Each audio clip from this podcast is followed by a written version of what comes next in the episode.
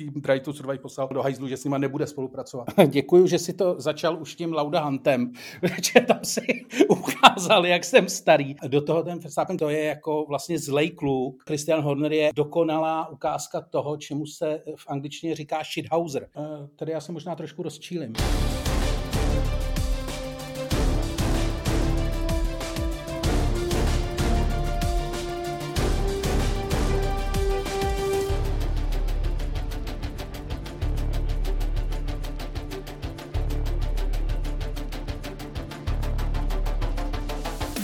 Letní přestávka Formule 1 je určena k tomu, aby si všichni odpočinuli. Tedy nejen jezdci a pracovníci týmu, ale také fanoušci a třeba komentátoři. Jenomže letošní přestávka byla hodně turbulentní. Sebastian Vettel v týmu Aston Martin uvolnil místo mladším, a obsadí jej o pět let starší Fernando Alonso. Po něm uvolněné místo chtěl Alpin eh, dát vycházející hvězdě a údajně jejich vlastnímu pilotovi Oscaru Piastrimu, ale ten je poslal do háje. Piastri chce závod pro McLaren, kde naopak do háje poslali Daniela Ricciarda. Posílání do háje v těchto dnech více. Rozcházejí se Zauber a Alfa Romeo, která nejspíš uvolňuje místo pro automobilku Audi, která stvrdila svůj vstup do Formule 1. Prostě se děje tolik divných věcí, že pokusit se je vážně okomentovat jednoduše nemůže stačit. Tady se nabízí glosy a cynická propojování souvislostí. No jo, ale na to sám nestačím. A proto je tu dnes se mnou a za to moc díky Luděk Staněk. Ahoj Luďku. Ahoj Tomáši, děkuji ti za tvůj uh, skvělý, profesionální a školený úvod. Uh, jak si to takhle, jak si do toho oficiálně vstoupil, tak já už jsem dostal dojem, že ti to budu svým uh, neškoleným projevem kazit, protože tvůj, tvůj projev televizního komentátora a člověka ve studiu je skutečně, skutečně fenomenální. Hele, uh, už takhle jsem nervózní z toho našeho rozhovoru, protože já se na ně těšil, Lučku. Já můžu prozradit, že my jsme se vlastně zatelefonovali na začátku letní přestávky, protože samozřejmě, mimochodem, Lučka asi moc netřeba představovat, ale přeci jen trochu znáte jej z událostí. Ne z těch na české televizi, ale na MOL TV.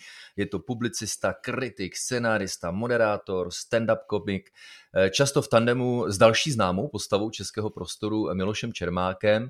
Luděk pro mě člověk s obrovským přehledem, kterého si Fanoušek Formule 1 může vybavit i jako šéf redaktora české verze časopisu F1 Racing, že jo, Luďku? Pamatuješ si tak. na to? Je to tak. Eh, nultá, několik, eh, několik let v nulté dekádě jsem dělal šéf redaktora F1 Racingu, což byla skvělá zkušenost, protože to byl vrcholná, vrcholný období toho časopisu. Šéf redaktorem byl tehdy Matt Bishop, chlápek, který později šel dělat tiskovýho McLarenu, pak eh, se věnoval nějakým LGBT projektům a teď je, pokud se nepletu, tiskovej, Aston, uh, tiskovej Astonu. Mm-hmm. Přesně tak. A to byla jako skvělá, eh, skvělá zkušenost, protože to bylo skutečně, to byl F1 Racing v nejlepší kondici, co se týče obsazení lidí, kteří tam psali. Takže to byla fakt skvělá, skvělá zkušenost. No, takže jenom dopovím tu myšlenku, kterou to začalo, takže jsme si volali na začátku letní přestávky, protože jsem prostě tě chtěl tady, ale prostě respekt eh, přináší nervozitu, takže ono se to rozjede, jo, z mé strany. Ale ještě prosím tě, Luďku, jedna, jedna věc, Eh, Boomer Hooligan máš na ikonce na Twitteru, eh, ano. což jestli chápu správně, tak je pivo, se kterým máte s Milošem hodně společného, je to tak? Ano, my jsme dělali limitovanou edici piva. Boomer Hooligan je taková naše značka, protože uh, my děláme komedii, nám všichni nadávají, že jsme boomeři, protože jsme staří, pro spoustu mladých lidí a my jsme se rozhodli si z toho udělat, si z toho udělat vlastně jako značku, protože jsme takový, jsme takových stárnoucí chuligáni, no. Jo, se vnímáme. A co, co to je za pivko? Hele, eh, je to, dělá to Lomnický pivovar, je to takový velice dobrý, velice dobrý ležák, tam mají skvělýho sládka, takže my jsme udělali takovou jako limitovanou edici, ještě budeme snad dělat jednu eh, na podzim. Je to, to zábavné pivo. No, určitě. Prosím tě, eh, ke které generaci Formule 1 se řadí Schlauda Hunt, anebo se na, tím eh, jako nechce narážet vůbec na věk, který jsi zmiňoval, pro boha, jo? Schumacher, Hakkinen, Vettel, Alonso, teď je Hamilton era, která možná pomalu eh, končí, nebo jsi třeba fanoušek nové generace právě zmíněného Verstappena, nebo také Leclerca, Russella Norrise, kam by ty se zařadil, člověče? Hele, uh, Děkuju, že si to začal už tím Lauda Hantem, protože tam si ukázal, jak jsem starý. Ale člověče, já to mám jinak. Moje první eh, vlastně velký souboj, který já jsem vnímal a ve kterém jsem byl emocionálně angažovaný jako dítě, byl souboj Lauda Prost mm-hmm. v, v McLarenu, to je 90, 1984, tuším. 83-84, tam byl ten Laudův třetí slavný jo, titul jo. o půl bodu. A to bylo něco, protože musíš si uvědomit, že já jsem z generace, která Formuli 1 začínala vnímat v dětském věku nikoli skrze pohyblivý obrázky, jak mm-hmm. je to mhm. dneska, že to máš vlastně jako všude se ti to hejbe, ale skrze statický obrázky. Já jsem si vlastně o Formuli 1 daleko víc čet, než jsem ji viděl, když jsem byl malý, což bylo logický, protože nebyly žádný, žádný přímý přenosy. Dělali se tehdy v podstatě Česká televize dělala záznamy vybraných velkých cen, které běžely pozdě večer v neděli, komentovaný Lubošem Pecháčkem. A e, když to bylo takhle pozdě večer, tak já jsem musel chodit spát a pak jsem se nechával hmm. budit na to a bylo to takový jako to. A strašně jsem o tom čet. A první zásadní kniha, kterou vlastně jsem přečet asi čtyřikrát, kterou jsem měl jako Bibli, jako malej, tak byla uh, Laudova první biografie Mé roky z Ferrari, do které já jsem se jako strašně zamiloval. Eh, od té doby vlastně jsem začal milovat Niky Laudu a začal jsem v podstatě se dívat velice podezíravě na Ferrari, protože celá ta, celá ta kniha je o tom, jak Niky Lauda vlastně nadává na Ferrari, když to přeženu. A e, to bylo jako, to bylo něco, co mě vlastně strašně formovalo. E, Niky Laudu mám do dneška vlastně jako jednoho, jednu z naprostých ikon Formule 1, protože ten člověk byl skutečně jako jeho, jeho nasazení, jeho jako naprostá nesmlouvavost a e, jako to, jak si dělal věci po svým, včetně toho, že prostě v tom hmm. roce 77 jako odmít jec v tom, e, v tom Japonsku, prostě řekl, jako přitom si sednul do formule jako chvíli po bouračce, ještě mm-hmm. polovinu hlavy, hlavy měl krvavou a stejně pak v tom Japonsku řekl, já to kašlu, já, to, mm-hmm. jako, já tam nepojedu, nazdar, jako jedu pryč. To, to bylo jako pro mě naprosto fascinující a potom ten souboj mezi Laudou a Proste byla taková první emocionální záležitost, protože já jsem vlastně měl docela rád eh, Prosta. A, vlastně ten souboj s tím Laudou jsem vnímal hrozně tak jako jako vypjatě. Navíc se mi tehdy strašně líbilo, jako každý, každý malý dítě to má z toho, že se díváš na to, jak jsou ty auta barevný, jak jsou na nich Určitě. nápisy, nebo tehdy byly. Hmm. A mně se strašně líbily McLareny v té v tý Marlboro, Marlboro livery tehdy. Což dneska mažou v těch historických obrázcích, to je nesmyslně, že? Ale prosím tě, Jednak uh, máš pravdu, my jsme uh, členy takové zajímavé generace. Mimochodem, ty jsi jenom o dva roky starší než já, jsem si zjistil. Jo, no takže... vidíš, taky můžeš být boomer hooligan. no, ale napadlo mě, člověče, přesně jak říkáš, jsme členy takové zajímavé generace, jejíž začátky pamatují dobu, kdy, když se odehrála velká cena, tak o tom místní novináři eh, se sbírali informace, přijeli domů, tam sedli k psacím strojům a o týden později vyšel fyzický časopis a teprve tehdy se řada lidí dozvěděla, jak ten závod vlastně dopadl. Přesně. A když uděláš fast forward, tak dneska je to všechno instantně v digitálním prostoru sociálních sítí, že jo? To je, Přesně. To je vlastně Přesně. obrovský rychlý vývoj, viď? Je to tak a je to vlastně úplně jiný vnímání. Já jsem, když jsi, mi, když jsi mi psal ty okruhy na tady ten rozhovor, tak já jsem vlastně eh, se na to díval a přemýšlel jsem, o tom, když jsem třeba, eh, jak se tam psal ty souboje, tak jsem přemýšlel, když jsem vlastně poprvé eh, zavnímal jako vlastně Ayrtona Senu, protože to bylo velký jméno vlastně eh, toho mýho dospívání a celý té celý tý fáze Formule 1. A já si pamatuju, že jsem viděl tehdy v nějakém časopise, no byl asi Svět motorů nebo něco takového, byla fotka, eh, kdy on jede v Tolemanu, což byla, tuším, sezóna 80, taky 83, 84 možná. A já to nevím přesně, omlouvám se všem, všem posluchačům. Tak, taky, nejsem chodí, taky nejsem chodící encyklopedie. Ale byla to ta jeho první sezóna vlastně, kdy on se v té formuli ukázal, nešel potom do Lotusu. A ta byla fotka eh, Formule 1, kdy eh, to byla krásně zabraná, nevím z jakého okruhu, kdy ten Toleman byl vyfocený na nějakým horizontu, ten Senův, a měl, nevím jestli dvě nebo tři kola ve vzduchu. Hmm. Ta formule. Jako to byl takový ten záběr, to vypadalo skoro jako VRCčková, VRCčková fotka. Prostě ta formule v podstatě letěla vzduchem. A bylo tam jako, že mladý jezdec Ayrton Senna zaujal nějaký ten popisek a já jsem koukal na tu fotku, mám ji do deška v hlavě a říkal jsem si, jo, ten bude hustý ten bude hustý. Ten s tou formulí umí lítat, to bude no, strašně je, rychlý, je, když to prostě, když tím skáče. To je super, že to říkáš, protože jinak eh, máš pravdu, bylo to 4,80. A přesně, ale víš, co mě na tom baví, že i v tom dnešním světě, eh, jak si videí už skoro dneska, jak i ten Instagram přechází na ty video eh, obsahy, že jo, z, z no, tak mně přijde fascinující, jak je fotka pořád nesmrtelná, protože to, o čem ty vyprávíš, tak když nějakou takovou podobnou fotku eh, pořídí dnešní fotografové, tak já se na ní koukám s podobnou zálibou, s podobnou uh, fascinací a řeknu si, to prostě ta televize nedokáže zprostředkovat. Takže no, to je takový myslím, vrije se ti to, reálně se ti to vrije do paměti. Ty máš konec konců, když se o tom bavíme, eh, já to otočím, ty máš jakou první jako fascinaci formulovou? Mně se eh, vybavuje, to je díky, že se na to ptáš, já si pamatuju, a jako dítě to bylo, ještě jsou takový flashbacky skoro až, jo. Já ti hmm. dokonce nejsem schopen zařadit, který velký ceny to byly, ale byl to Menzel, byl to Sena a to byly ještě ze záznamu dávali v české televizi a mě rodiče vzali, to nechápu, jak ten film uh, mohl jít do kin. To je italský dokumentární film Formula One z roku jo, jo, jo, jo, jo, jo, 70. let. No, ale on je hodně drsný. No, tam, tam, jsou... Tam, to, jsou ty sedmdesátky, tam, ano, to, ano. tam hořejí auta, jako Přesně. prostě blázinec, že jo. A to bylo skoro až takový, uh, eh, mm, neříkám jako trauma dětský, protože ty obrázky jsem jako dítě viděl, ale přišla tam ta fascinace tím, tu tajemností světa Formule 1. Takže ve spojení s tím, co potom bylo třeba na, v záznamu a pak časem i živý přenosy na české televizi, jak říkáš, s hlasem Luboše Pecháčka, jo, jo. tak to si vybavuju tu tajemnost té doby. Přesně. Jo, a já si pamatuju ještě to nebezpečí, že jo? to nás jako ano. jako malý vlastně strašně fascinovalo. Já si pamatuju, to byl Přesně, myslím, že v tom filmu to bylo taky. Uh, Kialami, uh, tam byl, tuším, tam byla taková ta strašlivá nehoda, jak tuším, že to byl ne Sartis, ale někdo trefil uh, toho stevarda, který běžel s tím strojem. Hmm. A uh, ten hasičák, který ten stevard měl v ruce, rozbil tomu jezdci vlastně hlavu ano. a zabil ho. To, Tom Price, a myslím, že to, to byl. Price, to Price to byl. A to jsem, na to jsem, to mě fascinovalo, to jako, to jsem si říkal, ježiš, to je hrozný, to je fascinující, to je, jak jsi dítě, že jo, tak to máš jako vlastně ten svět. Hubu prostě, no. Otevřenou hubu, no. A pak, že jo, další věc, když se bavíme o těch dětských traumatech, tak bylo, že jo, smrt Žela Vilnéva. No, to byla hmm. uh, při tom, když eh, on se tam že narazil do toho má se při tom, uh, v tom Zandvordu. To Kvalifika- v kvalifikaci no, Zandvordu, no. no.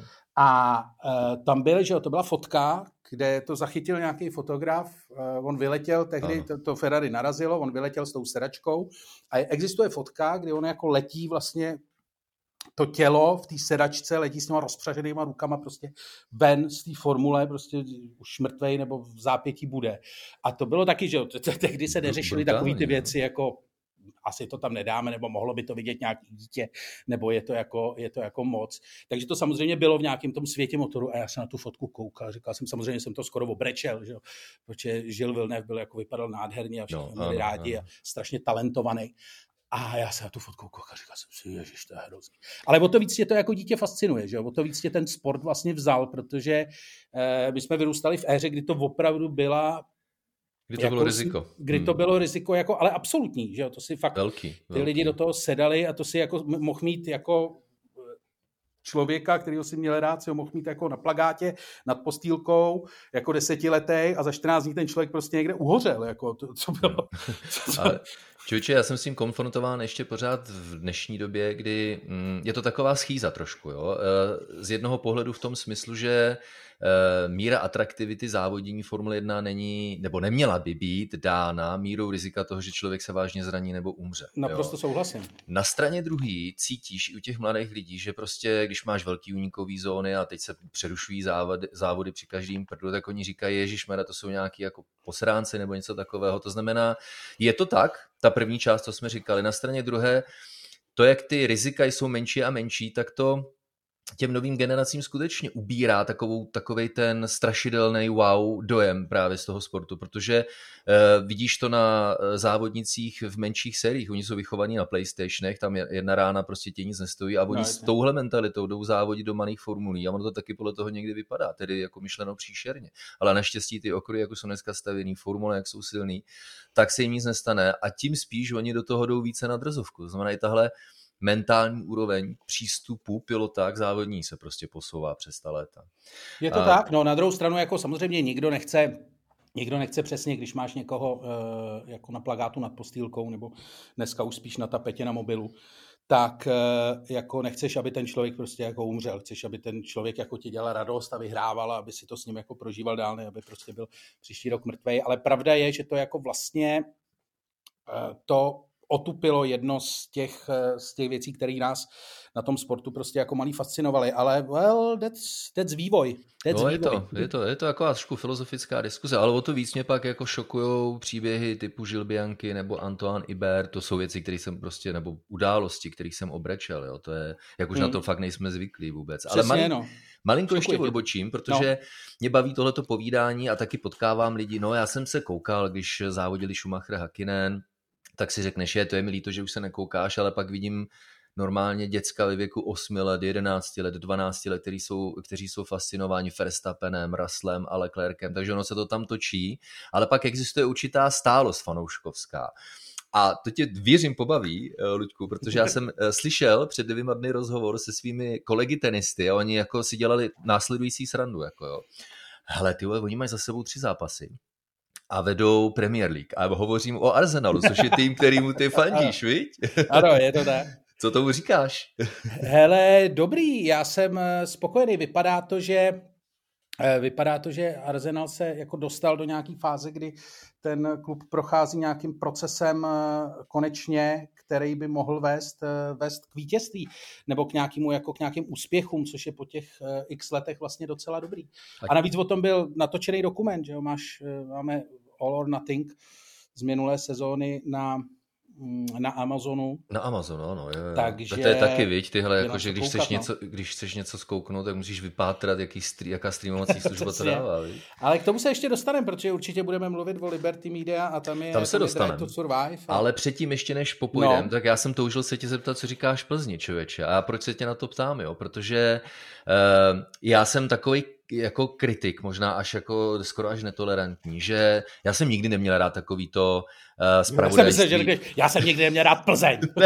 to, to, si ne, to si netroufám říci, protože já navíc jako nejsem fotbalem úplně políbený, jo, ale vysvětlím, vysvětlím proč a naopak, co se mi líbí.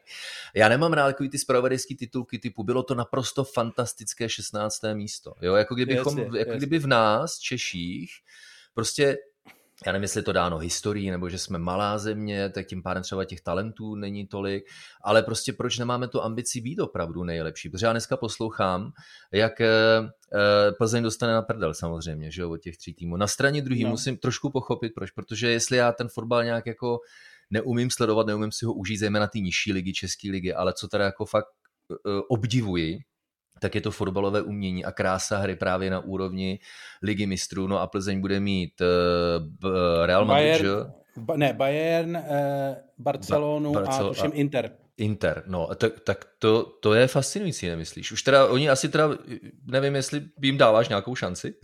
Hele, asi ne, ale bude to takový, eh, bude to jako hezký, že se ty uh, opravdu velký týmy tady ukážou, ukážou se ty fotbalisti. Je to samozřejmě pro Plzeň, je to velká věc. Já nejsem takový ten příznivec, jakože vítězství Plzně je vítězství celého českého fotbalu. Mm-hmm. To jako, nebo asi je ekonomicky nějak, protože do té Plzně přijdou peníze, něco se jako vlastně do té ekonomiky fotbalový český jako připulujou nějaký nový peníze, takže asi to dobrý bude, ale e, jako vlastně spíše je to takový dobrý, že se jako něco děje, že se, víš, že no, určitě. na druhou no. stranu fanoušci Sparty a Slávy budou Trošku žádlit. Budou, budou žádlit a to je vždycky, to je vždycky dobrý. Tady. Jo, tak mě to nedalo se tě nezeptat na tohle, to víš, ale mimochodem mám krásný zážitek, protože naše studia Formule 1 jsou v Budapešti, on se tam hrál ten, tuším, že eh, euro zápas, jestli to bylo čtvrtfinále s Nizozemskem, který jsme no. myslím vyhráli 2-1, tak vyprodaný stadion, to byla prostě neskutečná eh, zkušenost, jo, ten kotel tam, takže jak říkám, nejsem úplně políbený fotbalem, ale když se dostaneme k těmhle těm velkým věcem na úrovni třeba ligy mistrů, anebo ta Premier League, jak jsem pochopil, tak je asi pořád myslíš nejlepší soutěží světa? Určitě, určitě, určitě jednoznačně jsou tam peníze, všichni to sledují jako fotbalový fanoušek, vlastně zajímá tě to, i když tě nezajímají ty týmy, tak vlastně to je něco, co jako periferně sleduješ vždycky a to si myslím, že je vlastně uh, hlavní hodnota té soutěže, že to je hmm. prostě tak velký, že i běžný uh, ne hardkorový divák, jako jsi třeba ty, Takový ten bystander, vlastně, že ho to zaujme. Takový ten právě. bystander, že to musíš no. vidět, že je to tak velký, no, že se no, to no, vlastně no, no. na to musíš jako minimálně, že to máš někde, uh, někde v periferním vidění vždycky, což je vlastně jako skvělý. Mimochodem, eh, když jsem mluvil o tom, o tom budapešském studiu, to jsem se tě chtěl vždycky zeptat, jakým způsobem vy to tam, uh, vy to tam točíte, jak dlouho ty tam seš předtím? Prosím tě, eh, jenom prozradím, že my tenhle ten podcast točíme za pár hodin před kvalifikací na velkou cenu Belgie roku 2022, takže já po něm sedám do auta, jedu do Budapeště, jsem úplně nadšený, toto město je krásný, ale absolvovat to jako více než 20 krát do roka, tak to samozřejmě člověka jako omrzí. Jo? Eh, programy Sport 1, Sport 2, kde se přenosy formuly na vysílají, tak vlastní americká společnost AMC Networks International, která má v Budapešti centrálu pro střední a východní Evropu. A protože tam provozují i další programy, třeba pro Maďarsko, tak tam mají studio, tu infrastrukturu, kterou nechtějí, nebo existují asi nějaké jiné důvody, proč tomu tak není, že si buď pronajmo třeba studio, ať už na Slovensku nebo v Praze nebo někde v Čechách, tak jezdíme tam, takže já zítra vstanu, a jedeme live, takže hodinku před přenosem já se tam objevím, sedneme a, a kecáme takhle hodinku přímo před tím přenosem, což je... To a jak se připravuješ? Hele, já, se, eh, já jsem slyšel člověče jeden takový counter dotaz v jiném rozhovoru na mou adresu. Eh, vzpomínal, Tomáš Richter řekl, že se na přenosy nepřipravuje. A, to a teď vyznělo... by to Tomáš Richter chtěl opravit? No, to, to vyznělo hrozně blbě, jo. Říkám, ty vy jste to asi vůbec nepochopili. Já Formulí 1 žiju, já tím pádem sleduji, co se Já jsem připravený ráno. pořád. Přesně, to je stejné, jako kdybys chtěl říct, jak se připravuješ na manželství?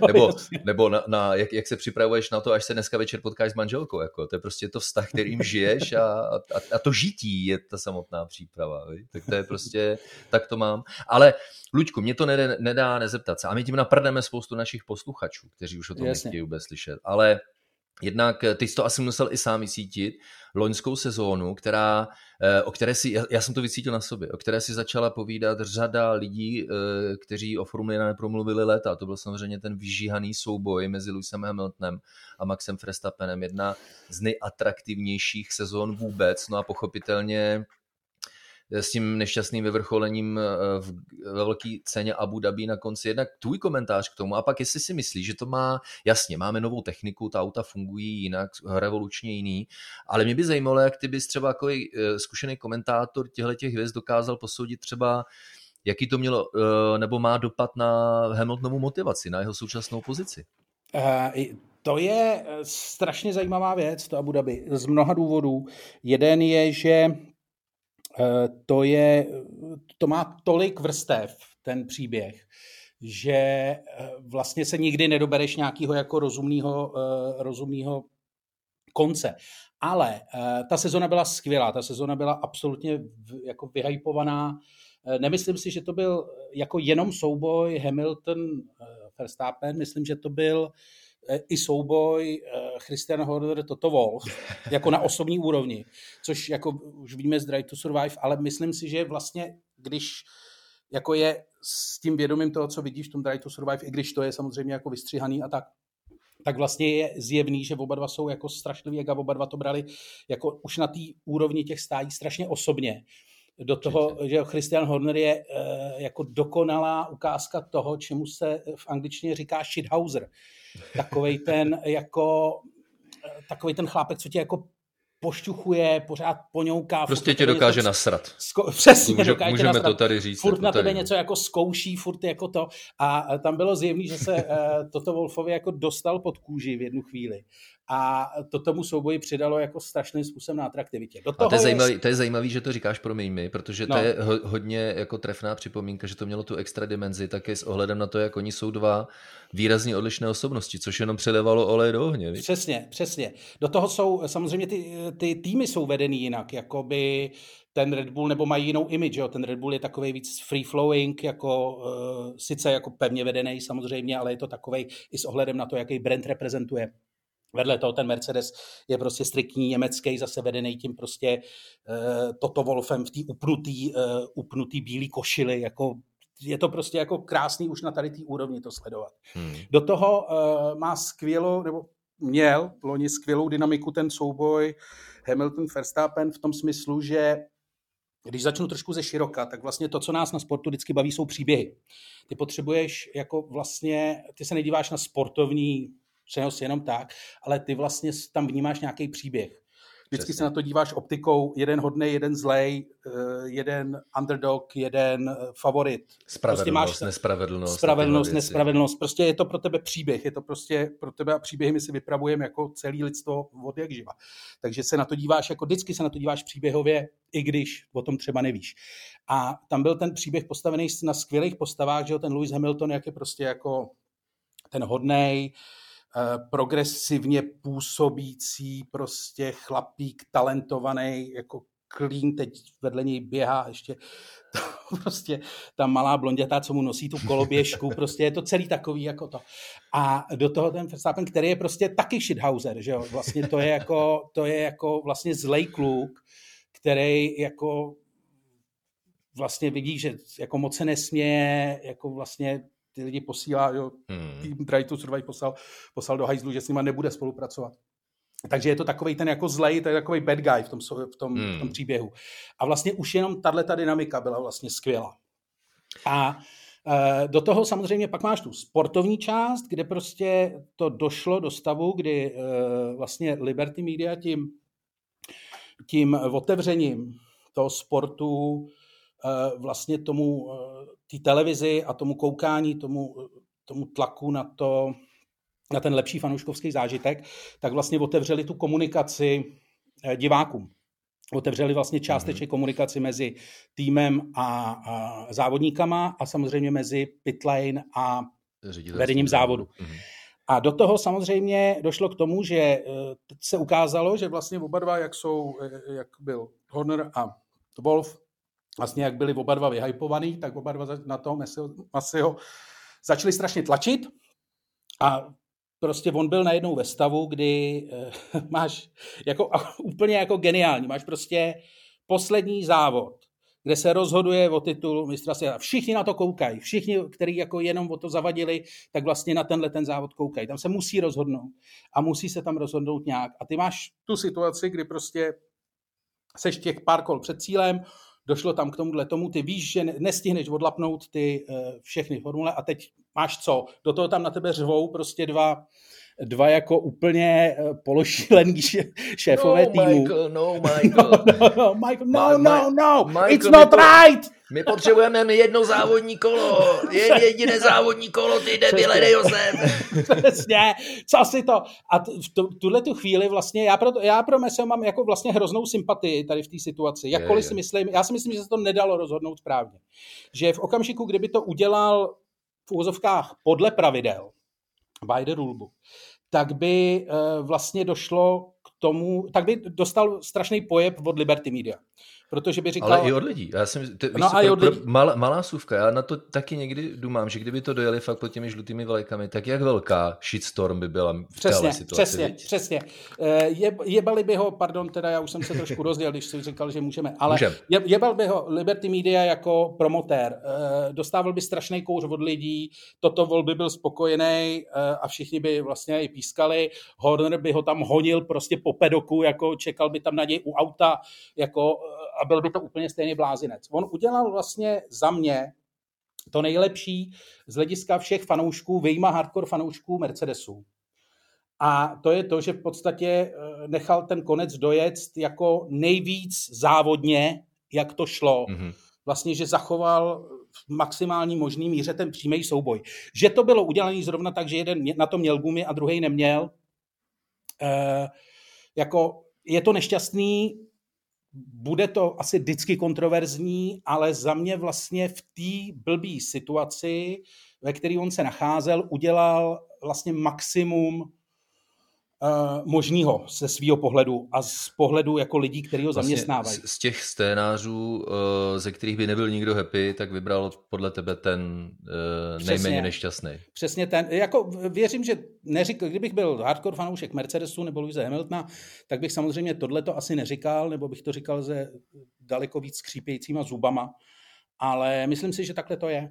Luďku, mohu tě uklidnit, protože tohle je téma, eh, ve kterém se nachází v té době, co se to stalo. Když se to snažíš pojmenovat z pohledu integrity toho sportu a vysvětlit lidem, co se stalo špatně, tak se na tebe sesypou fanoušci Red Bullu a Maxe Verstappena, je, ty ufňukaný Hamiltonánku po sránku, ty se z toho nemůžeš zpamatovat a tak podobně. Ví? Když no pak... ono to ještě navíc ten sport, přesně tady ty situace pak v těch lidech eh, jako vlastně otvírají takový ty úplně dětinský fanouškovský ty, že pak ti všichni, že vlastně ty lidi se opravdu jako upnou na, to svoji, na tu svou část fanouškovský e, svý existence a dostáváš potom strašný kouř, přesně. No. Přesně, ale i z druhé strany potom, že když teda, OK, já vás chápu dobře, tak e leta jste už unuděný dominancí Luise Hamiltona Mercedesu a nakonec eh, lidé vzpomínají na ne všechna úplně čistá rozhodnutí ředitelství závodu. Přesně ta sezóna navíc, jako ta, ta sezóna, kdyby, přesně můžeš říct, jako kdyby eh, vedení závodu rozhodlo jinak v Silverstoneu, eh, což hmm. podle mě byl úplně hraniční případ, kde to klidně mohlo jít, jako to byl fakt 50 na 50, tam oni mohli dát Hamiltonovi daleko větší trest. Eh, ten závod mohl dopadnout úplně jinak a Abu Dhabi jsme neměli. Mm-hmm. Jo, to jsou pak to jsou ještě tady ty věci do toho. Mm, ale myslím si, že když se bavíme striktně o tom, eh, o tom posledním závodě, tak si myslím, že jako Michael Messi udělal udělal vlastně jako maximum. To že, to, že to potom odnes a to, že ho uh, vlastně Liberty Media, respektive FIA vlastně hodili, hodili přes palubu. Přes palubu. No. A tak, nebo jak se, mně se líbí ten anglický výraz, jako hodili ho pod autobus. Tak, no, to, tak jako to se asi s tím se asi nedá nic moc dělat. Mně je to vlastně jako, eh, to říkám asi docela líto, jako v tom smyslu, že když se podíváš, co on dělal, že on to bral strašně vážně, že on tam lítal vždycky, když, byl, když byla rozbouraná Eh, když byl eh, rozbouraný svodidlo, tak on tam běhal po té trati, no. kontroloval to vlastně, jako on se hrozně snažil, jako že, že to nebyl chlápek, který jako by to nějak, který by na to kašlal. Takže i proto si myslím, že vlastně jako mám k němu určitou... Eh, mě mrzí, mě mrzí, že je pryč, protože on, ano, dalo se pozastavit se nad některými jeho věcmi typu obsese s trativými limity, ale pořád je to, nebo bylo to o hodně lepší, než to máme teďka. Hele, obsese s trativými limity nám nevymizela. ale, nevymizela. to je pravda, to je pravda. Je to ještě horší. Přesně. Takže eh, už po eh, přenosu eh, Velké ceny Abu Dhabi 2021 jsem říkal, že až eh, bychom se přesunuli do budoucnosti třeba o 40 let později, tak na tenhle titul ze sezony 2021 budeme vzpomínat třeba stejně kontroverzně jako na titul ze 94. mezi Schumacherem a, a Hillem, jak se tam vybourali vzájemně. Přesně. Jinými slovy, už to bude mít vždycky ten půn z takové té kontroverze, že? Ale zase na druhou stranu, jako zpětně za to, když dáš pryč všechny tady ty jako emoce, tak eh, ten souboj Hamiltona s Verstappenem tím získal vlastně jako úplně, tím vlastně tímhle tím se potvrdila řekněme, legendárnost toho souboje. Jestli mi rozumíš. Jako, Rozumím, že, ale to možná takový hollywoodský konec, viď? Přesně, že to, že to je něco, no, hollywoodský, já bych řekl teda konec první jsem... série. Jo, Dneska ano, první. Už, jako, jo, pardon, je to takový, je to takový konec z šíleného scénáristy hollywoodského na konci první řady. Přesně tak. Eh, přesně dlouhého tak. seriálu. Přesně tak.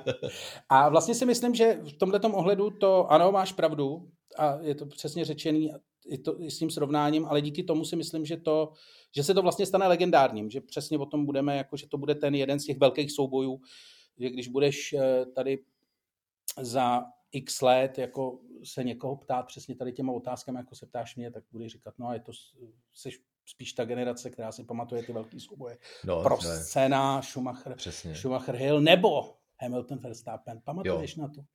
To je, to je monstrózní sezona, to se shodneme no. a to si myslím, že je pěkný závěr tady téhle části, protože ty už si to naznačil, Lučku, a mě zajímá právě tvé vnímání Maxe Verstappena, protože ono se to dá rozdělit na dvě části. Jedna z nich je jezdecké schopnosti, vnímání pneumatik, schopnost kontroly auta, ale pak je ta jeho osobnost. A ty jsi to už naznačil. Jinými slovy, ptám se takhle pragmaticky, nebo spíš uh, házím rukavici na stůl. Je Max Verstappen takzvaným novým zázrakem?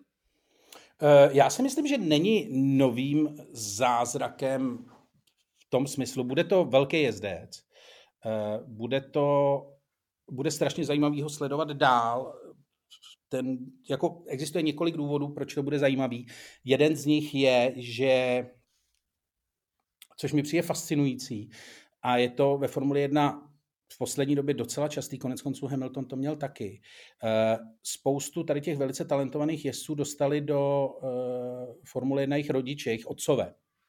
A uh, jsou často ty otcové, nebo byli součástí jejich kariéry i v tom pedoku, protože i pro toho otce, který tam toho svého syna dokope přes ty strašné věci, které musíš udělat, schánění peněz jako a tak dále a tak dále, tak vlastně si to chceš učit, užít. A potom dochází protože je to logický a je to věc, která je pro život každého muže jako strašně důležitá k tomu oddělení se od toho svého otce a hmm. jako tomu uh, vlastně odpojení se a postavení se v úzovkách na vlastní nohy, což eh, Hamilton udělal před pár lety, že jo, když svého otce v podstatě vyhodil, oni jsou dneska zase už jako v docela dobrý, uh, v docela dobrým partnershipu Stavu. Mhm. nějakým, hmm. ale už mu nedělá, že jo, už mu nedělá manažera, už vlastně moc ho on se postavil na vlastní nohy, což ten uh, Max Verstappen, Max Verstappen jako nemá, že jo? ten Ještě Jost je, hmm. je furt vlastně jako přítomný, furt je ten jeho... Vlastně jako, ho mikromanaguje, že? Přesně, Pořád. mikromanaguje, furt tam jako taťka je, taťka to řeší vlastně jako když má, když má Max nějaký problém,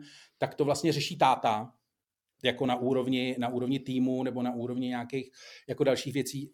Asi ho odstěňuje od spousty problémů, asi mu jako vlastně to dává nějaký komfort, ale je to situace, která skončí dřív nebo později, spíš hmm. dřív než později. A bude pro mě třeba osobně eh, bude jedna ze strašně zajímavých věcí vidět, jak se s tím eh, Max Verstappen popere, protože to je něco, co tu kariéru může ovlivnit. Eh, další věc je, že bude strašně zajímavý, pokud Verstappen udělá nějaký jako dobrý výsledky i v této sezóně, případně v dalších. Uh, jestli dokáže ty výsledky replikovat v jiném týmu, což je taky vlastně strašně zajímavá, uh, zajímavá věc. A teprve a vem potom... Si, pro, no. promiň, vem si, že d, máš naprostou pravdu, že když Sebastian Vettel s Red Bullem také dělal zázraky čtyři tituly mistra světa v řadě a přesto všechno se ozývaly hlasy, no hele, ještě bys to měl nebo mohl potvrdit v jiném týmu. To je naprostá pravda, co říkáš. No a tam, tam teprve se ukáže, jestli je to opravdu jako uh, greatest of greatest, protože ty si v tom týmu jako jezdec, tak ty si tam samozřejmě jako eh, uděláš nějaký, eh, nějaký hnízdečko. Víš, že seš prostě po tom, co si to vybojuješ, tak jsi jako jasná jednička. No, prostředí máš nějakou, je komfortní, víš? Vlastně. Prostředí je komfortní, máš nějakou tu, když řekneš, hele, od zítra bude moje půlka garáže vymalovaná na světle oranžovou a budou tady trpaslíci, tak oni to přes noc udělají, protože prostě jo. A vlastně máš všechno, máš všechno, co potřebuješ. Auto je nastavený na tebe, jako uh, inženýři kolem tebe běhají a ptají se, co, jak rozumíš si s nima.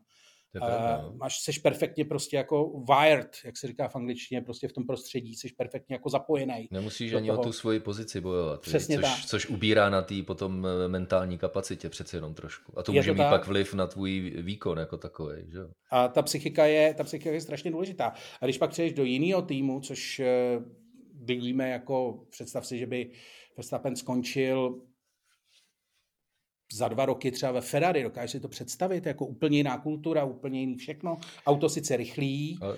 Eh, jako to, ale najednou jsi v úplně jiném prostředí a trvá ti třeba jenom půl rok, než vůbec jako pochop, když to přeženu, jako než pochopíš, kde jsou záchody, víš, jakože Jak, ale... jako říkáš si na všechno úplně znova, i když je to furt ten samý pedok, jsou to ty samý okruhy. Stejný principy, víš, by to měly Stejný být, principy, máš stejnou kartičku, jako vlastně jenom je to jiný. No. A to no, Fettel, si myslím, no. Fettel by mohl vyprávět, Alonso Přesně. by mohl vyprávět, ale teď se dostáváme do oblasti eh, našeho... U toho Fetla, promiň, jenom u toho Fetla, ano. tam je to, to je vlastně, myslím, nejkrásnější, eh, nejkrásnější eh, srovnání a myslím, že je dobře, že jsi to zmínil, protože tam to je úplně, jako, úplně nejklasičtější. Ten byl, když si vzpomínám na nějaký rozhovory, který dával Fettel jako úplně mladý jezdec, tak to v některých ohledech to Verstappena strašně připomínalo. On byl taky takový jako young arrogant, takový jako, že, mm-hmm. víš, jako, že, že to měl, dával takový ty odpovědi jako hodně sebevědomý. Po, povrchně zároveň, možná někdy, že No, no, no, no, no. A zároveň byl, byl prostě jako mladá hvězda se vším všudy. Vlastně to co, to, co ten Max dneska je. A vlastně jak skončil, že jo? Najednou prostě seš, seš washout, jako seš chlápek, co má dlouhý vlasy a hm. e, místo toho, aby si jezdil co nejrychleji s formulí, tak vyprávíš novinářům o tom, že budeš zachraňovat delfíny. Jako, víš, Jo, Najednou seš jako úplně někde jinde. To je hrozně zajímavý. Eh, tenhle ten pohled eh, je i obohacující pro mě samotný, protože se přiznám, že máš, nebo mám pocit, že je to hodně trefný, že až se Max Verstappen dostane do podobné situace právě jako před ním, tak teprve poté uvidíme, co v něm doopravdy je. Jo? Ale Teď se dostáváme v našem povídání do oblasti, na kterou jednak si myslím, že naši posluchači čekají a bude, Luďku, přiznávám se, hodně neférová z mé strany, protože ty to budeš mít těžký, já to budu mít jednoduchý. To je, pojďme okomentovat tu situaci Ferrari, ty jsi to trošku nastínil, ale co, co, co to hele, je zase letos? Hele, eh, moje nejoblíbenější přirovnání napsal někdo na Twitteru, bohužel to není moje přirovnání, ale strašně rád bych ho chtěl vymyslet, že někdo napsal, že jako Ferrari je to samé jako Sparta Praha v českém fotbale.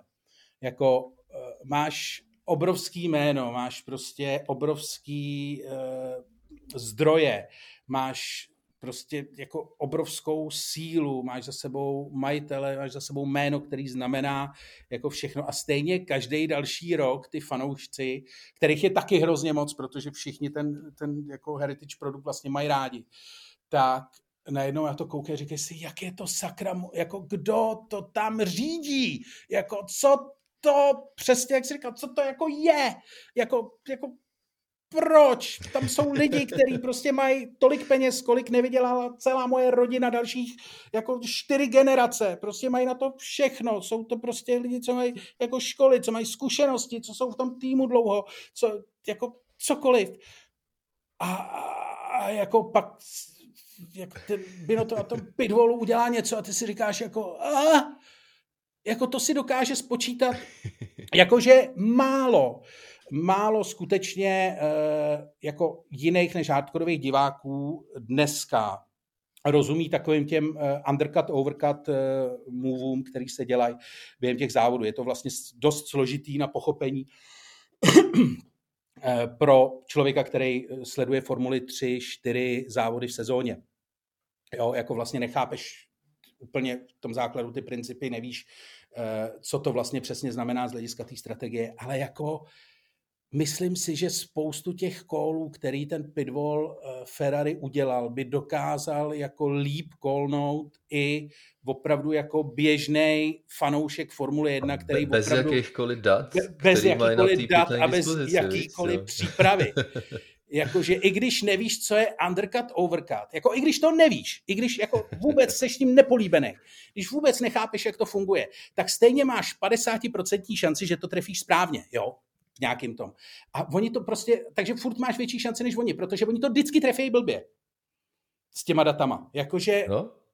Mně se líbí, eh, člověče, a jsem rád, že v tom nejsem sám, protože jednak to byl, eh, je to ta, eh, ta situace, kdy už jako nemáš už ani vlastní vysvětlení. Řekneš si, máš týmy, kde, hele, tenhle manažer jako to nemá úplně pod kontrolou, chtělo by to vyměnit, tam máš na to nějaký názor a buď ho vymění, pak se to zlepší, a nebo ho nevymění, pak si jenom ptáš, proč si ho jako drže. Jo? Ale tady prostě nemáš ta racionální vysvětlení. A to přirovnání, které si použil, to byl uživatel eh, na Twitteru Mára, který právě, to jsem našel tuhle větu pod jedním z tvých příspěvků, no Ferrari to vede jako Sparta, ono to dalo dokonce inspiraci pro jeden z podcastů z nedávné doby, ale eh, jaký názvy a jaká přirovnání budeme dávat závodům ve zbytku sezony, to je samozřejmě velká záhada. Plus ještě jedna věc, Lučku, já nesnáším škatulkování, takový to jako Poláci jsou nemakačenkové a Italové jsou zmatkaři a tohle a tamto, protože v každý zemi, do který zavítáš, tak prostě najdeš úžasný, talentovaný lidi. Ale u těch Italů, já a už zdaleka nejsem jenom sám, tak já už neumím jinak,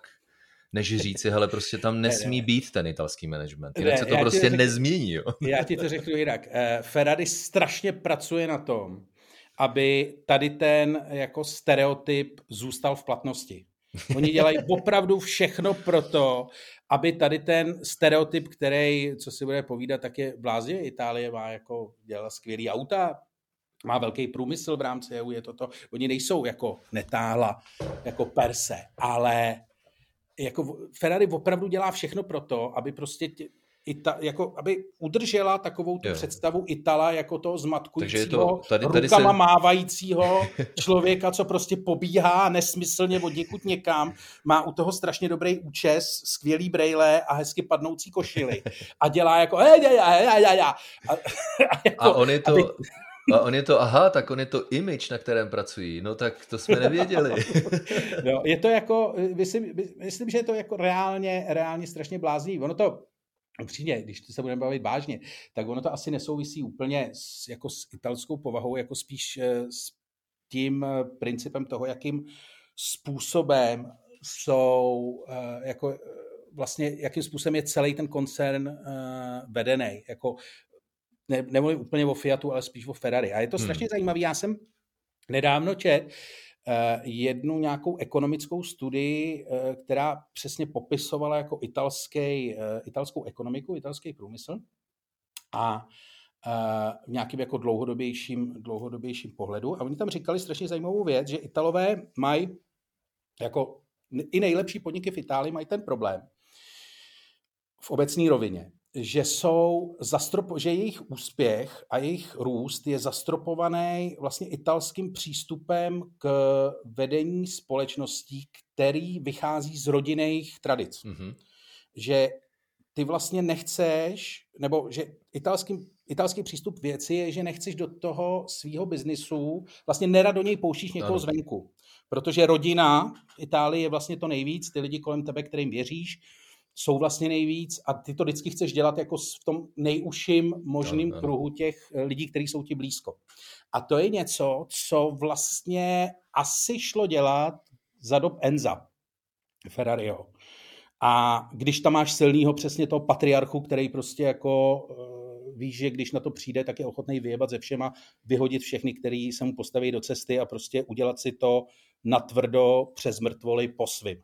Ale v okamžiku, kdy se sport, a nejenom sport, ale i ta společnost posunula vlastně do nějakého jako globálnějšího pohledu na věc, kdy tam je daleko víc vstupů datových, eh, technologických a další, kdy potřebuješ daleko komplexnější řešení eh, a komplexnější strukturu toho managementu, tak najednou v tu chvíli jsou vlastně Italové na stropu svých možností, protože vlastně nejsou schopní v rámci těch rodinných podniků postavit takhle složitý struktury.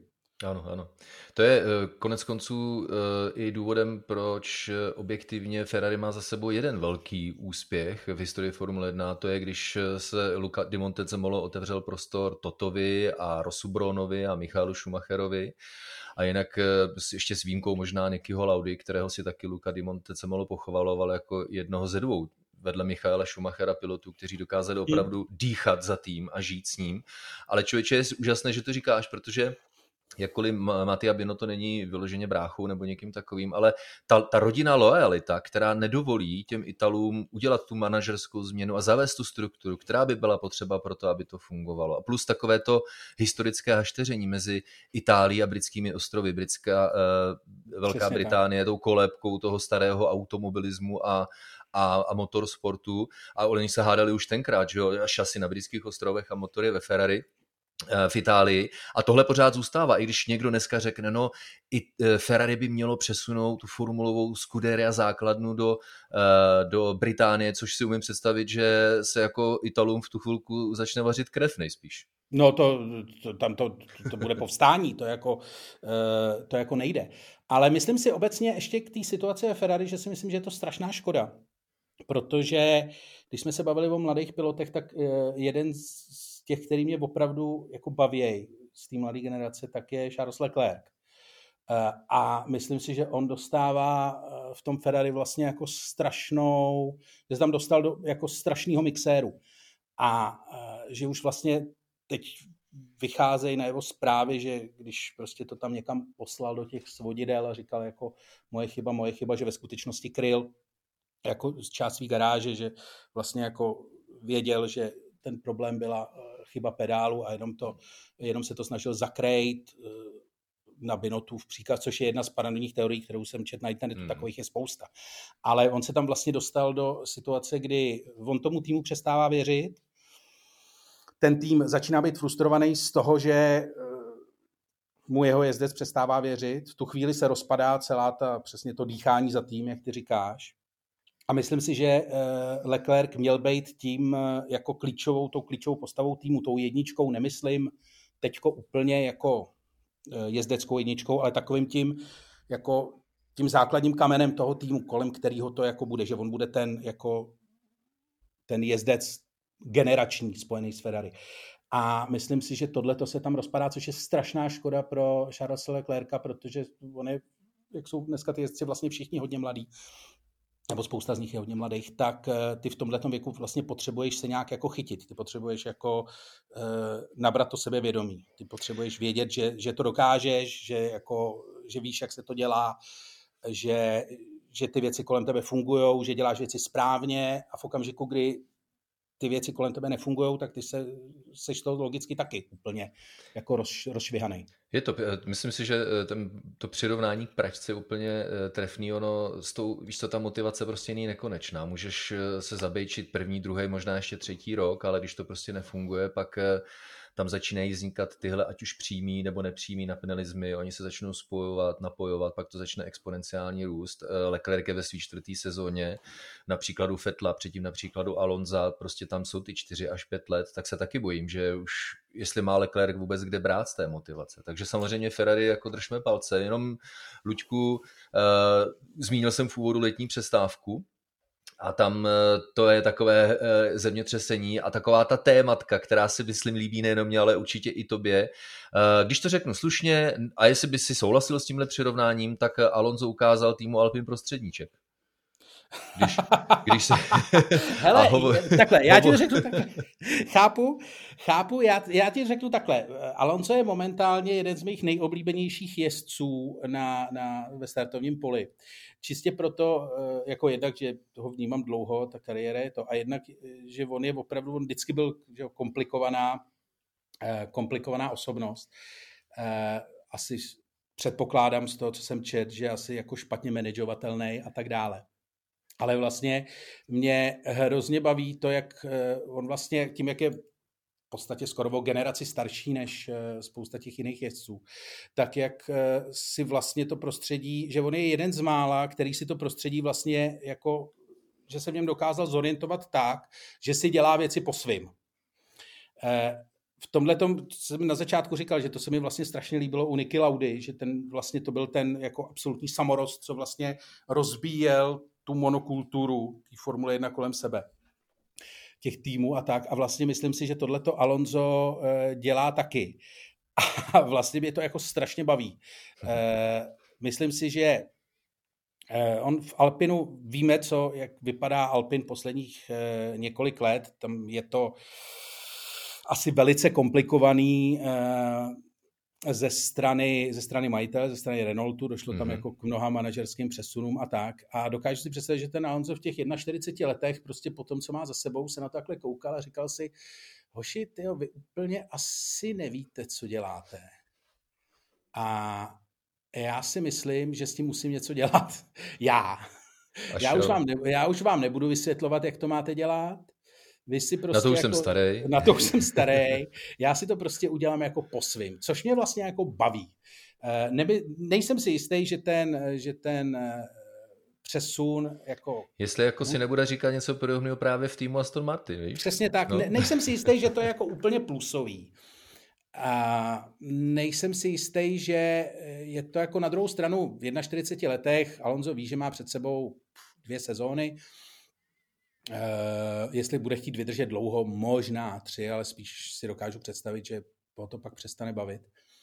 A řekl si prostě, že si, jako, že si to ještě, ještě užije a užije si to po svým, že spíš než aby se nechal jako, než aby se nechal prudit jako eh, od vedení Alpinu, se kterým zjevně, o kterým si zjevně myslí, že jsou to jako, eh, že jsou to trošku pitomci, tak prostě si to udělal jak chtěl, což by vlastně přijde, což by vlastně přijde dobrý. Ale tady bych se chtěl zeptat, protože ty to, ty jsi pro mě byl zdroj informací stran eh, toho, jak jsou tam asi, jak tam byly asi nastavený No, my ty, jsme si o tom povídali, víš? No, totiž, no, no, jo, jak tam byly nastaveny ty smlouvy a tak dále.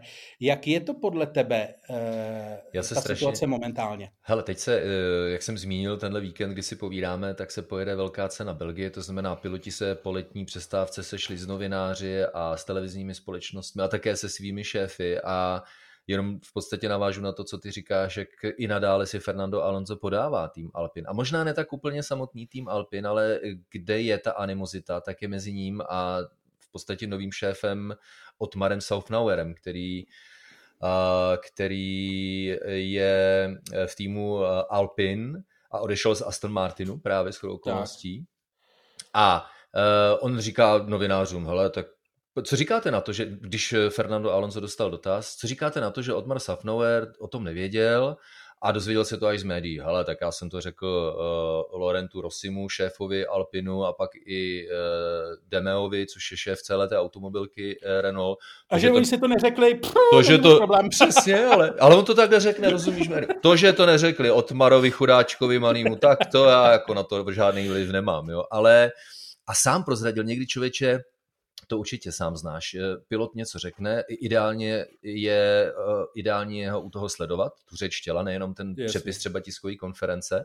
A pak, když tu se člověk v tom prostředí pohybuje delší dobu, tak umí číst mezi, mezi řádky. Jo? A opravdu je to tak, jak si myslím odhadl velice správně, že Eh, Alonso se cítil nerespektován. Nejenom ten problém Alpinu, že oni si chtěli podržet Fernanda Alonza na jeden jediný rok, protože pak potřebovali být pro rok 2024 flexibilní, nejenom kvůli Piastrimu, nebo možná hlavně kvůli němu vycházející hvězda šampion Formule 3, eh, Formule 2, ale on se cítil nerespektovaný a to je přesně ta povaha Fernanda Alonza, který to začne vadit. A proto on prostě, i kdybych měl jít kamkoliv, kde budou mít volné místo, tak prostě odsaď odcházím, protože tady vy mě nerespektujete a tím jste ne, mě to chceš jako, Ty chceš v tomhle věku, eh, kde ti fakt těch 1,40 máš za sebou nesmysl věcí, viděl si spoustu týmových šéfů eh, vstát a padnout, jako viděl si opravdu hodně, tak asi nechceš, eh, jako aby s tebou zacházeli jako s kusem hadru. Určitě, no.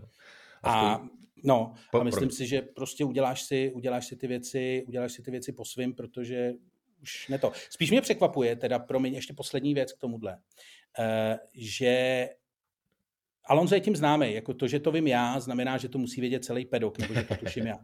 A, a vlastně mě strašně překvapuje, jak uh, špatný uh, Otmar Šaf, já to neumím. Otmar Safnauer, on si Safnauer. Takhle, a Safnauer. Přímo takhle Safnauer. sám to vyslovuje, člověče, taky mě to překvapilo. Tak, eh, jak vlastně špatný v tom talent managementu, protože eh, já vždycky říkám, že Formule 1 vlastně strašně moc připomíná uh, show business. V tom smyslu, že ty máš nějaký ty prostě jezdce, který mají opravdu velký ego. A proč musíš mít velký ego? Ty si musel prostě opravdu jako překročit strašně moc překážek, aby ses dostal do Formule 1. A máš nějakou povahu, prostě a je potřeba tě udržovat, aby si podal nejlepší výkon v nějakém prostě optimálním eh, jako mentálním nastavení. A to znamená, ale máš tam ty jezdce jenom dva, takže to není složitýho, jo? že víš, že tady ten je nějaký, tady ten je nějaký a eh, tomu se říká talent management mm-hmm. show businessu, že, že víš, jak prostě s těma lidmi zacházet, tady ten víš, že je na peníze, tady ten víš, že je na no. ego, tady toho musíš chválit, tady, tady, tady od toho si můžeš nechat nadávat, tady od toho ne, tady tomu můžeš pustit, tady toho musíš držet zkrátka všechny tady ty věci uh, jsou vlastně strašně komplexní. A mě překvapuje, že oni to u toho Alonza nezvládli. Když už ho tam měli vlastně jako svýho v úzovkách star, uh, jako star performera. To, je, eh, to jsou ty extra dimenze pohledu na věc, kvůli kterým jsem rád, že tě tady mám, Lučku, protože to je, jako si myslím, naprosto precizní. Pouhá empatie v podstatě, že jo, také by prostě stačila vůči pilotům. A, ono to ale... není snadný, protože je to, Formule 1 jsou inženýři, že jo, který z, z podstaty věci často empatický moc nejsou, ale když jsi šéf týmu, když jsi šéf týmu, který vlastně pracuje, eh, pracuje s těma egama, tak eh, si myslím, že to musíš v nějaký výbavě jako reálně mít. Hele, v pondělí po tomto víkendu zasedá speciální právní panel u Formule 1 Contracts Recognition Board, eh, kteří budou řešit, jak to s těmi smlouvami je, ale kromě toho, že máš naprostou pravdu, oni se teda chytli teďka Otmar Safnauer, šéf Alpinu, se šéfem McLarenu, eh, Zakem Brownem, protože když jenom ještě tu vsuvku, o které naši posluchači nesporně vědí, tak oni mají taky u Alpinu bordel ve smlouvách zjevně, člověče, jo, to takhle musím říct na rovinu, protože uh, jednak Fernando Alonso prozradil, hele, tak já jsem se s váma snažil dohodnout a vy dva měsíce mlčíte a asi děláte nebo čekáte, až já nebudu kam jít, nebo mít kam jít a tím pádem hmm. jako pokorně zůstanu u vás, no tak to ne.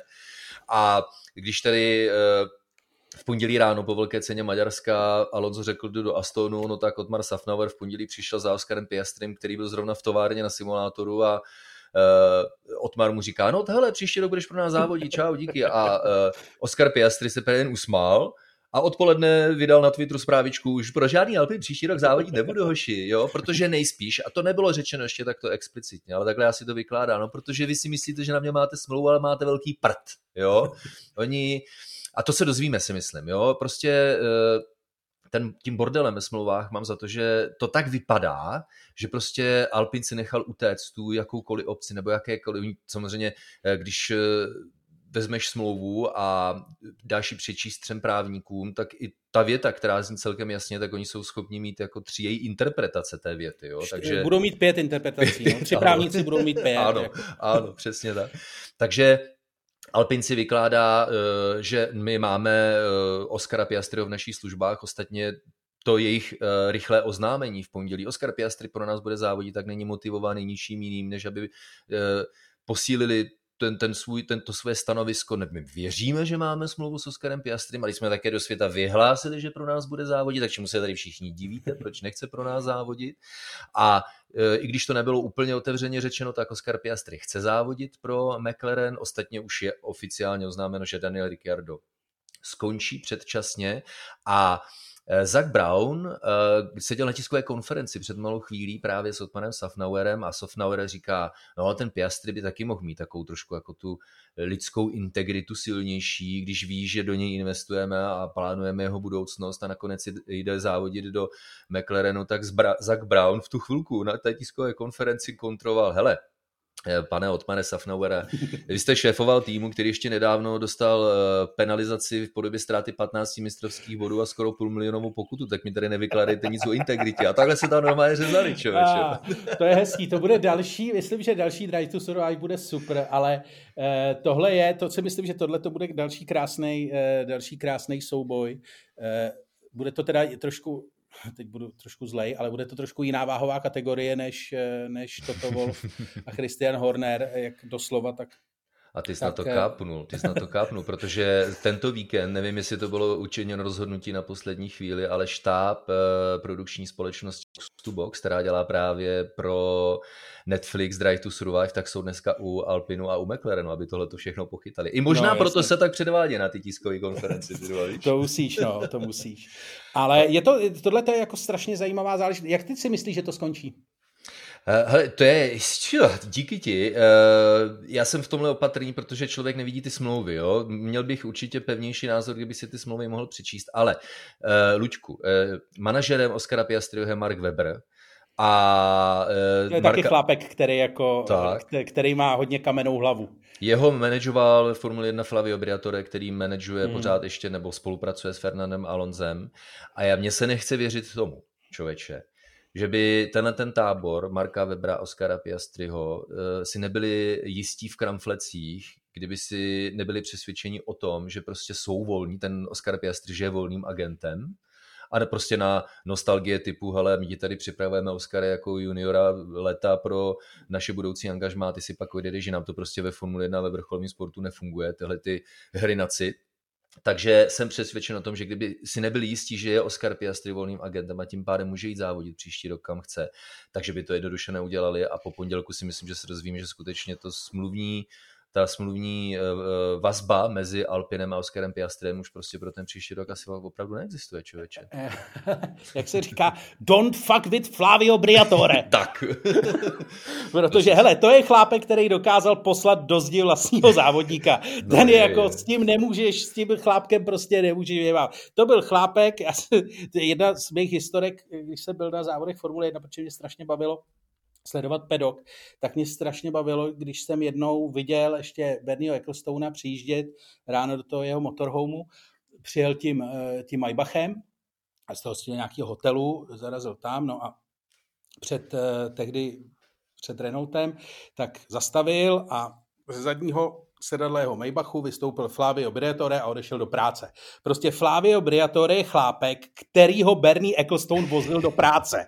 Jo, tady s tím člověkem prostě nemůžeš vyjebávat. To jsou prostě pořád ta stejná jména už prostě přesně. po desetiletí. Jo, přesně.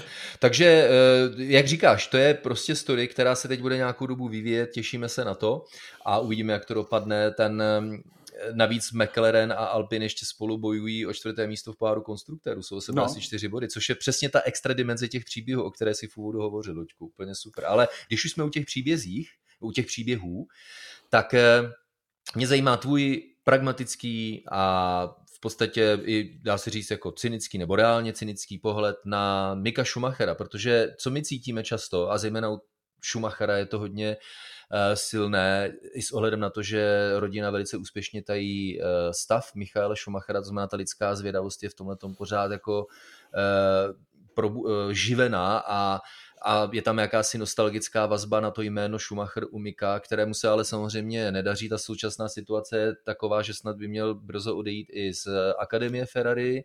Vztah mezi Mikem Schumacherem, současným týmem Haas také není úplně jako růžový.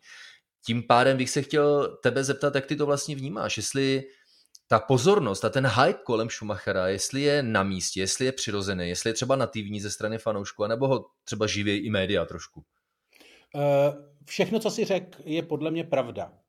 Eh, určitě je to živený médiama, protože, ale je to takový ten cyklus, protože média vědí, že to baví lidi.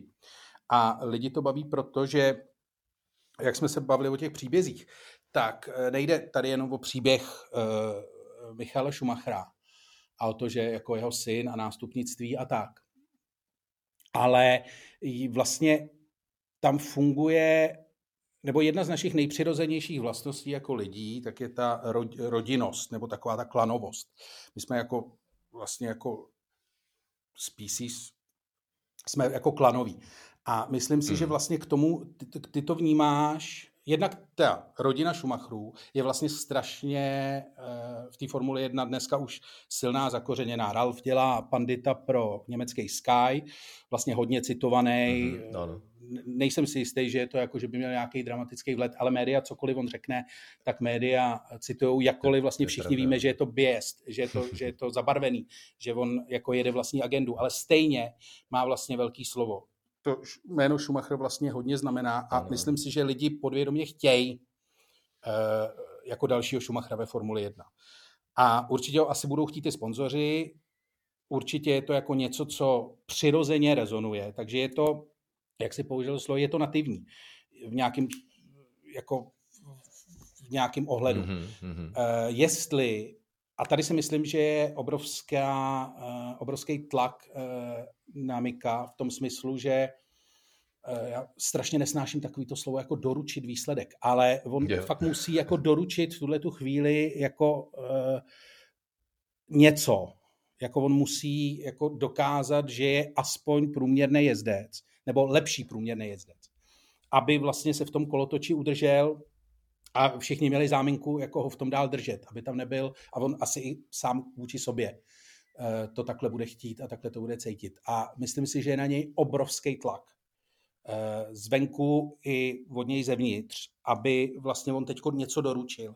A eh, tím, jak je mladý a tím, jak je kolem něj takové jako cvrkota, tím, že vlastně jako je z té rodiny a má fakt jako tátu, tátu někde prostě na posteli doma, tak hmm. Eh, si myslím, že v takhle mladém věku ten tlak, eh, a teď nechci říkat nic dramatického, ale vlastně jako nejde ustát. Strašně by mě překvapilo. Neumím si to představit. Jako. No. Přesně tak. A myslím si, že on je, jako, mě je ho vlastně jako strašně líto, protože hmm. si myslím, že musí být pod jako brutálním tlakem uh, svého okolí i sama sebe. A na to, aby vlastně jako něco, něco předved. A uh, popravdě řečeno, říkám to od stolu s plným vědomím, že se můžu mailit, ale překvapilo by mě, kdyby ten tlak dokázal ustát. Pokud by to dokázal, bylo by to naprosto něco jako na lidský úrovni fantasticky obdivuhodného. ale myslím, že je to vlastně téměř až nelidský zvládnout. Mission impossible skoro, že? No. To je prostě, jak říkáš, skoro až nereálný. A v tom se shodneme. Ten společným jmenovatelem toho všeho je e, z mé strany ta lítost, protože kdyby se jmenoval jinak, tak jak se jmenovával, když závodil v motokárách, tak e, ten prostor pro dýchání má taky o hodně širší, že jo? A Přesně tak. Dařilo Přesně tak. Jinak, Zároveň no. to ale jako vlastně všichni, všichni chtějí, myslím, že vlastně paradoxně i ta rodina vlastně jako to chce, protože to seš, jako je to další Schumacher, je to, je to prostě nějaký pokračování ságy, to je něco, co taky jako lidsky vlastně jako asi všichni chtějí ale myslím, že pro něj to musí být jako absolutní peklo. Budeme držet palce, uvidíme. Jdeme do finále, protože Luďku zase jedna z tvých parket, teda ostatně, která parketa není tvoje, jo? A proto jsem strašně rád, že tě tady mám při tomhle tom, doufám pro diváky, ale pro mě určitě hodně Počkej, ještě promiň k tomu Miku Schumacherovi, já jsem se tě chtěl zeptat na jednu věc. Ty nevíš, kdo ho manažuje? Já jsem totiž uh, se na to chtěl podívat a nějak jsem na to zapomněl. Mě by zajímalo, já myslím, koho on, kdo, koho ne, ne, nedělá pro něj pořád ta Sabin, stejná manažerka jako uh, manažovala Michála Schumachera, mám pocit, že jo. Eh, ta spravuje, eh, ta spravuje nadaci Michála Schumachera, Keep Jasně. Fighting, tak já si myslím, že on má stejný management, jako měl jeho táta. OK. Jo, okay. A proto, proto si myslím, že si jim ještě jakž tak alespoň navenek jako daří uh, ho ukrotit, nebo respektive ani ne tak ukrotit, že by Mick Schumacher potřeboval skrotit, spíš uh, vybudovat kolem něj nějaké to ochranné pletivo, tak aby on mohl vůbec rozumně fungovat, přesně jak říkáš, v tomhle věku.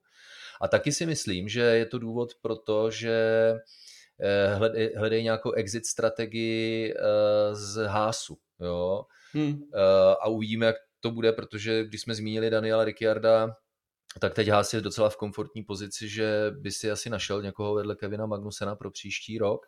Ale jedna z možností člověče je i ta, že Mick Schumacher ve Formule 1 skončí. Jo, to je také jako scénář, který se diskutuje, tedy už na konci letošního roku. Protože, ale myslím si, že pokud by se tak stalo, tak důvodem pro to by bylo to, co ty říkáš, že prostě to se nedá takhle. Jako. To se v téhle situaci hmm. se nedá pracovat, tím pádem nemá smysl abych nadále jako v podstatě e, ničil jako svou vlastní značku, tedy ne Michal Schumacher nebo Schumacher jméno, ale Mick, Mick Schumacher. Hmm. Vždycky jsem říkal, že Mick Schumacher bude chtít být Mickem Schumacherem, bez ohledu na to, co jeho táta dokázal ve Formule 1. Každý Přesně kluk tak. by to tak chtěl mít, asi si myslím. Přesně jo. tak, to, je, to jsme se bavili, to je to oddělení od, eh, oddělení no, od toho otce, no, že no, jednou to prostě musíš udělat. Takže je mi ho líto, protože to je prostě, jak říkám, mission impossible. Ale uh, jedna velká věc ještě mě, Luďku, zajímá a to je, v úvodu jsme naznačili, jak se mění to prostředí kolem nás, způsob, jakým se informuje média, digitální prostředí.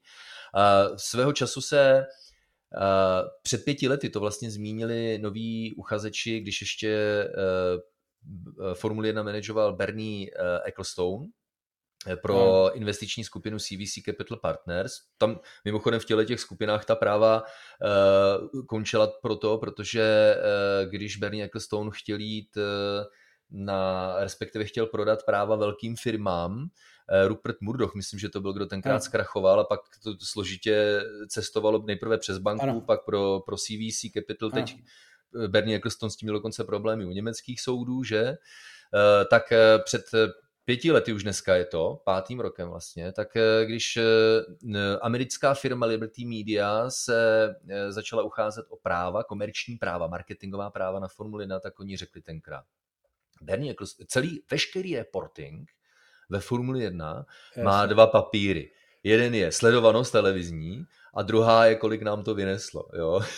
Jasně, což, což dá, čím, čímž chci dát najevo, ten rozdíl v managementu Bernieho Ecclestone a toho, jak to vede Liberty Media, tak už prostě nemůže být větší. Notabene v tom eh, dnešním digitálním světě, který jehož nástup prostě Bernie Ecclestone asi nějak nevychytá. Tak mě, Luďku, prosím tě zajímá, jak ty to vnímáš? Mně se líbí třeba někde v roce 2000 19, tím, jak to začali trošku spát eh, do digitálního prostředí, snažili se nachytat, nebo nalákat, ne nachytat, nalákat fanoušky mladší generace. A teď já zase v tom svým mikroprostředí, které já nikdy nepovažuji za objektivní, člověk by asi neměl, jo, ale cítil jsem ty signály a čím dál víc lidí si začalo povídat o Formule 1. Říkám, čím to, říct, Mercedes pořád dominuje, Lewis Hamilton pořád dominuje a nejenom, kdyby ten obsah cestoval za těmi lidmi. Tak mě prosím tě zajímá tvůj pohled, jak bys, tvoje vysvědčení posledních pěti let toho, jak to Liberty Media vede.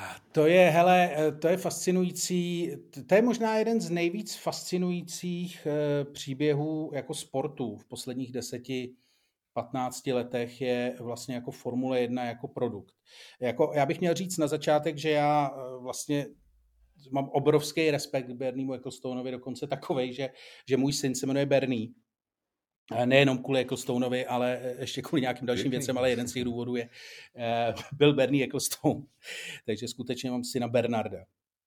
A uh, vlastně si myslím, že ten člověk byl jako uh, vlastně v té době 70. 80. leta, kdy tu Formuli 1 vlastně jako převzal, lomeno vybojoval, lomeno ukrad, záleží na tom, jak to, jak to kdo vnímá, tak eh, to byla nejlepší věc, která se v Formuli 1 stala. Ale mluvili jsme o tom eh, před nějakou chvílí, vlastně ta situace eh, toho sportu se vlastně strašně změnila nástupem digitálních médií a nástupem technologií. Ty auta začaly být jako daleko komplexnější a stejně tak začal být daleko komplexnější svět kolem, těch, eh, kolem toho sportu. A to bylo samozřejmě něco, co eh, šlo ovládat, dokud to ještě nebylo úplně nějak divoký pomocí jednoho člověka, ale v jednu chvíli už to prostě přestalo dávat smysl. Eh, znamenalo to odchod vlastně jako Bernieho znamenal to odchod části i takových těch jako celý té generace. Vlastně jako eh, velice podobný příběh, který zažil Ron Dennis, teda, kterou zažil Benny Ecclestone z Formule 1, zažil Ron Dennis s McLarenem, že vlastně jako v jednu chvíli už to začal být tak velký biznis, že najednou ty si tady něco podepsal, tamhle lítal nějaká směnka a najednou prostě přišli právníci a řekli, hele, už to není tvoje, nebo hele, už nebude šéf. Mm-hmm. A myslím si, že to, co eh, vlastně, jak to byla taková ta přechodová fáze, kdy to Bernie ovládal, neovládal, ta byla dost nešťastná. Ale vlastně Liberty Media to chytlo, uh, ten sport jako chytli za uši takovým tím moderním, opravdu moderním způsobem, ve smyslu, jako že pokud Bernie Ecclestone to opravdu řídil jako patriarcha z jedné kanceláře, prostě bude, nebude, my way or highway, tak Liberty Media jsou, prostě to je to moderní řízení, to je prostě jako 15 lidí v zasedačce, slajdy, eh, prezentace, čísla. A myslím si, že to chytli za uši vlastně strašně dobře v této chvíli. Vysvětlím. Myslím si, že jim se povedlo ten sport otevřít, že jo, takový to klasický, že jo, Bernie Ecclestone měl, jedno z těch pravidel bylo, že on vlastně absolutně ovládal třeba, kdo má vstup do pedoku, kdo má vstup eh, do VIP zone, vlastně jako celý to bylo pod jeho kontrolou, byl to jeho klub.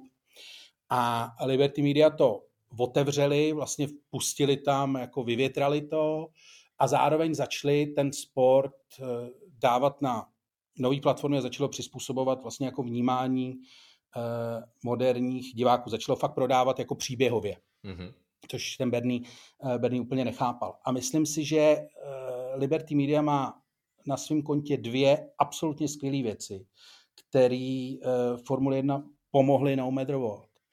Jedna je, jedna je Drive to Survive, mm-hmm. což je absolutně fenomenální záležitost. Mm-hmm. To je něco, samozřejmě něco, co za Bernieho bylo absolutně nereálný. Jakože to, to, podle mě, ten, ten, když to vidí, podle mě na tom Netflixu, jestli si to umí pustit, nebo jestli mu to někdo pustí asi s jeho penězma, tak eh, na to musí koukat a musí u toho strašně nadávat. Protože to je přesně jako vrváci, opak. Vrváci vlasy, že? Tím spíš, když mu, toho, přesně. Tím spíš, bude... když mu lidi ukážou i ty čísla s tím spojená, že? Přesně. No. A ona to bude koukat a říkat, jak jste to mohli udělat, jako dejte to. A je to skvělý, je to prostě skvělý. Ty ukážeš prostě příběhy, příběhy toho, toho sportu a to je něco, co jako lidi k tomu sportu potom že ne, protože oni ty příběhy, když je viděli v Drive to Survive, tak chtějí vidět, jak ty příběhy pokračují, chtějí mhm, vidět ty mhm. hrdiny, který znají z Drive to Survive, jako chtějí vidět uh, Safnauer, už se to naučím vyslovovat. A člověče, když... i, to, i to rozšiřuje eh, jako jakési povědomí o tom, o tom sportu, že oni se pak na ty budoucí velké ceny zase dívají z jiné perspektivy. Přesně z perspektivy tak. těch příběhů, přesně jak to zmiňuješ začínáš chápat, eh, jako chápeš i tu hloubku toho, chápeš pitvol, chápeš, co se děje v pedoku, chápeš, kdo jsou ty postavy v tom týmu, že jo, začaly vlastně postavy šéfů týmu začaly být vlastně najednou daleko důležitější. Safnauer, když se objevil v jedné té sérii uh, Drive to Survive, vlastně jako poměrně důležitá postava, kdy tam vlastně začal mluvit ještě tehdy za Aston Martin, eh, potom, co tam jako měli ty problémy, potom, co si viděl toho Strola staršího, mm-hmm. jako jak tam tu, tu velkou jako eh, vlastně divokou postavu, tak si si říkal, wow, tyjo, pro tohle toho ten chlápek dělá. A vlastně jako celý ti to najednou, jako celý to dostane jako plasticitu a, a je to fakt fascinující. Uh, s, druhá věc, která se Liberty Media strašně povedla, je uh, portál F1. Eh, jako eh, ta webová aplikace nebo ta webová stránka s tou aplikací, protože ty najednou si zaplatíš eh, prostě nějaký peníze a sleduješ ty přenosy vlastně kdekoliv, kdykoliv na počítači, překlikáváš si prostě na všechny kamery jezdců, překlikáváš si do pitlane. Je to něco, co ty možná nerad slyšíš, protože ty máš ten produkt, ty jsi navázaný na ten produkt vlastně, jak se dělá televizně. A Eh, děláte to skvěle, bez, jako bez, jakýkoliv, eh, bez jakýkoliv snahy podkuřovat. Ale eh, to vlastně to webové rozhraní, to F1 Live je něco, co mě jako neuvěřitelně fascinuje. Jako funguje to, je to strašně skvěle udělané na ovládání, mají vlastně velice dobrý, velice dobrý program. Máš dojem, že jsi v tom. A je to něco, co podle mě strašně rozšířilo tu fanouškovskou základnu taky. A člověče, řeknu, že jsem rád, protože uh, ty si uh, ťukl na jedno zajímavé téma, kdy léta my jsme dělali televizní přenosy, ať už to dříve bylo na Nově, předtím na Primě, teď na programech Sport 1, Sport 2 a dlouhá léta, když pominu uh, satelitní třeba ještě uh, programy z Německa nebo z Rakouska, tak pro běžného člověka to byl jediný způsob, jak sledovat přenosy Formule 1. A samozřejmě, že tam byl takový ten věm toho, že když se ta služba F1 TV dostane i teď do České republiky a na Slovensko, tak si řekneš, no, no, ale teď už jako nebudeme jediní, že jo. Ale přesně jak říkáš, protože já mám uh, služby uh, někdy jenom na neděli, a protože mám O2 TV, tak tam nejsou programy Sport 1, Sport 2, Jasně. takže sleduju F1 TV, ale já je sleduju i protože mě zajímá, jak, jak, jaký je ten posun, jaké jsou zase nové možnosti těch digitálních služeb takže na to koukám rád. A přesně jak říkáš, hele, to je špatný pocit, myslet si, že je, teď se lidi budou koukat někde jinde a tím pádem nám trošku poklesne sledovanost, protože uh, je ta, ta, ty širší možnosti a to, co to, co nabízejí uh, tyhle služby lidem, bys třeba, co se dneska děje, to dřív pro mě bylo absolutně nemyslitelné. Když se něco stane, tak televize to nezachytí. Ale tihle borci mají možnost si zapnout kameru u libovolného pilota, pustit si to zpátky a ještě než ten přenos pomalu skončí, tak dneska na internetu jedou fotodůkazy nebo videodůkazy toho, aha, on tady přehledl čer, uh, žlutou vlajku, nebo tady se stalo tohle tamto, Jasně. což já prostě nemám absolutně šanci během toho přenosu takovou informací získat. To znamená, ta škála nejenom rychlosti těch informací, ale škála toho, v jakých dimenzích uh, fanoušek může Formule 1 sledovat, no tak tím pádem to posílí do MST Formule 1 a to pochopitelně za to můžu být jenom rád, takže suma sumárum jsem za to no, hodně rád. No.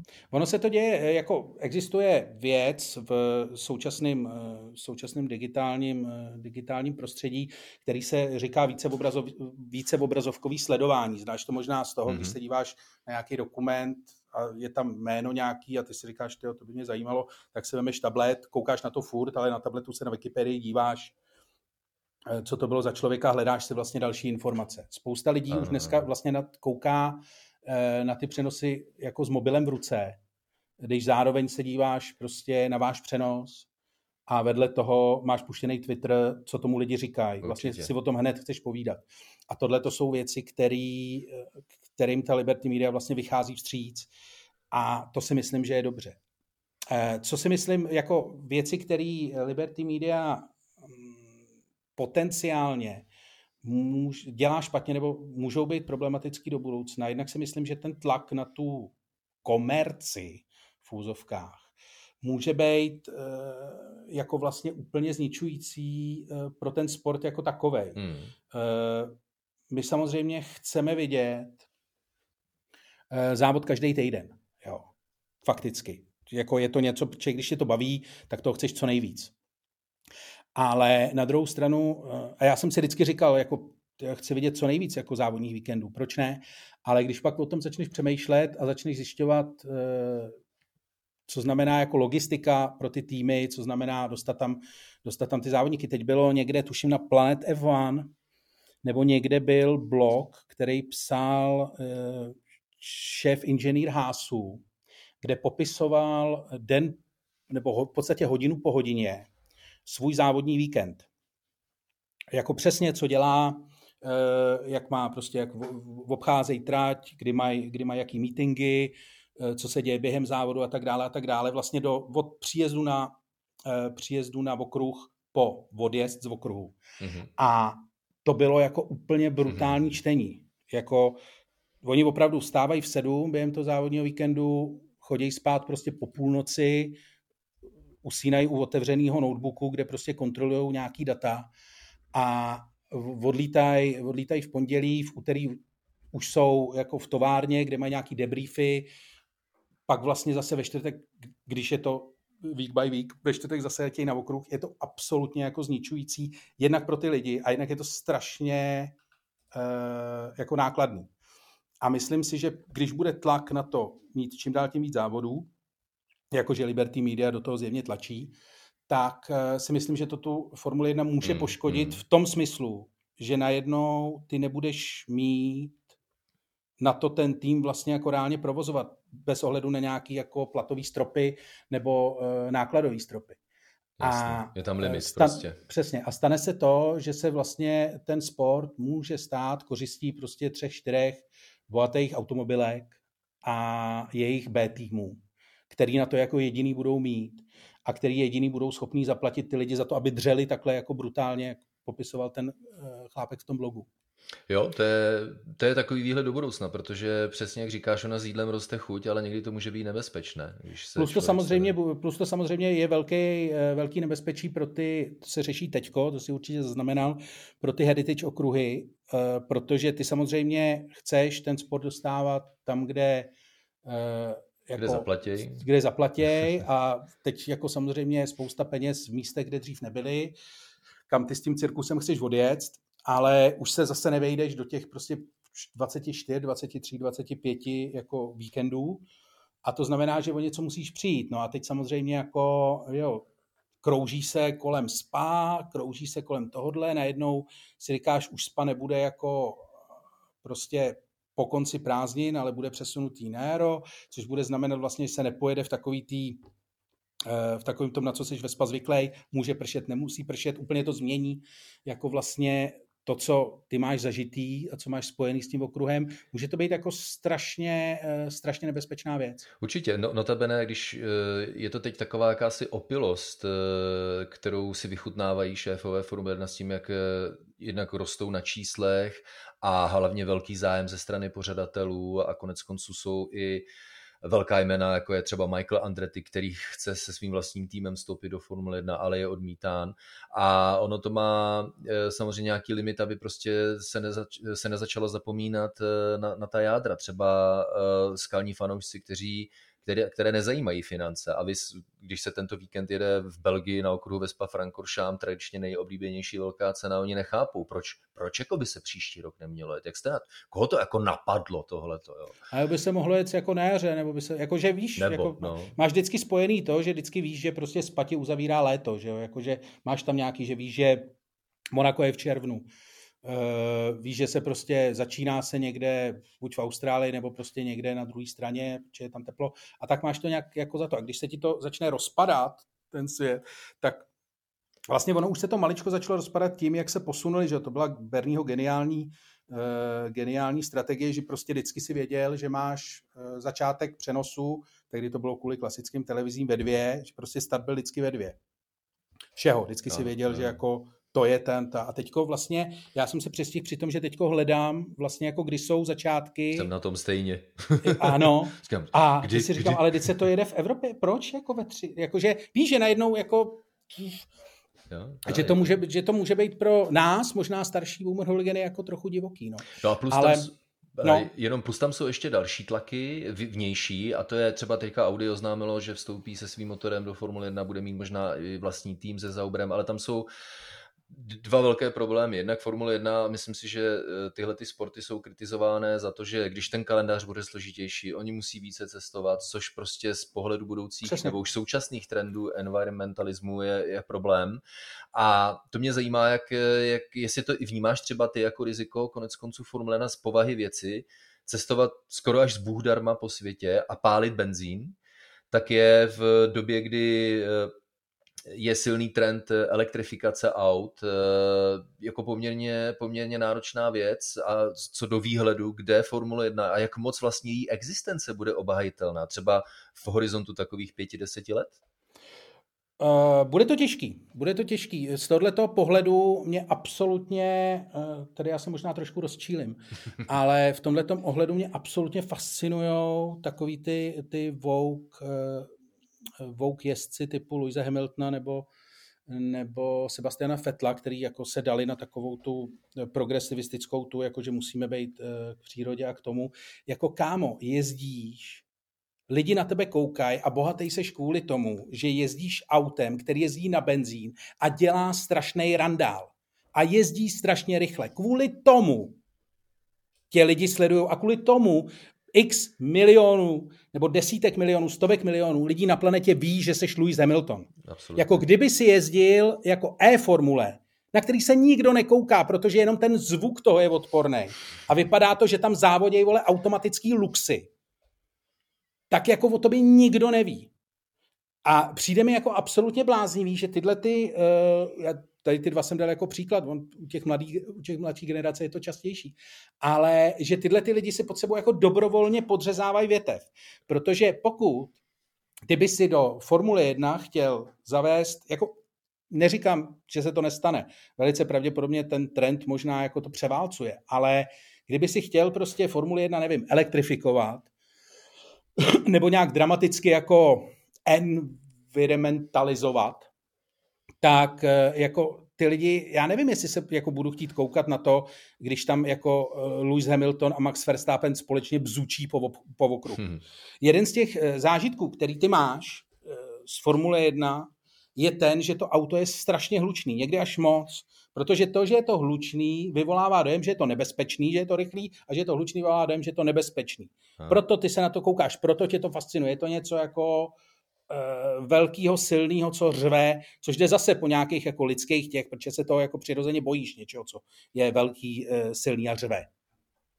A to je něco, jako proč se na to díváme. Já si nedokážu představit, že budou na Silverstone plný tribuny na jako elektrický formule, protože tam ten, jako čistě ten emocionální, ta emocionální část e, spojená jako s tím hlukem, s tím s, a, s tou nebezpečností té věci, tak si myslím, že najednou, jako když prostě to fakt můžou jako jezdit na sekačkách, nebo můžou jezdit prostě na zahradních trakturcích.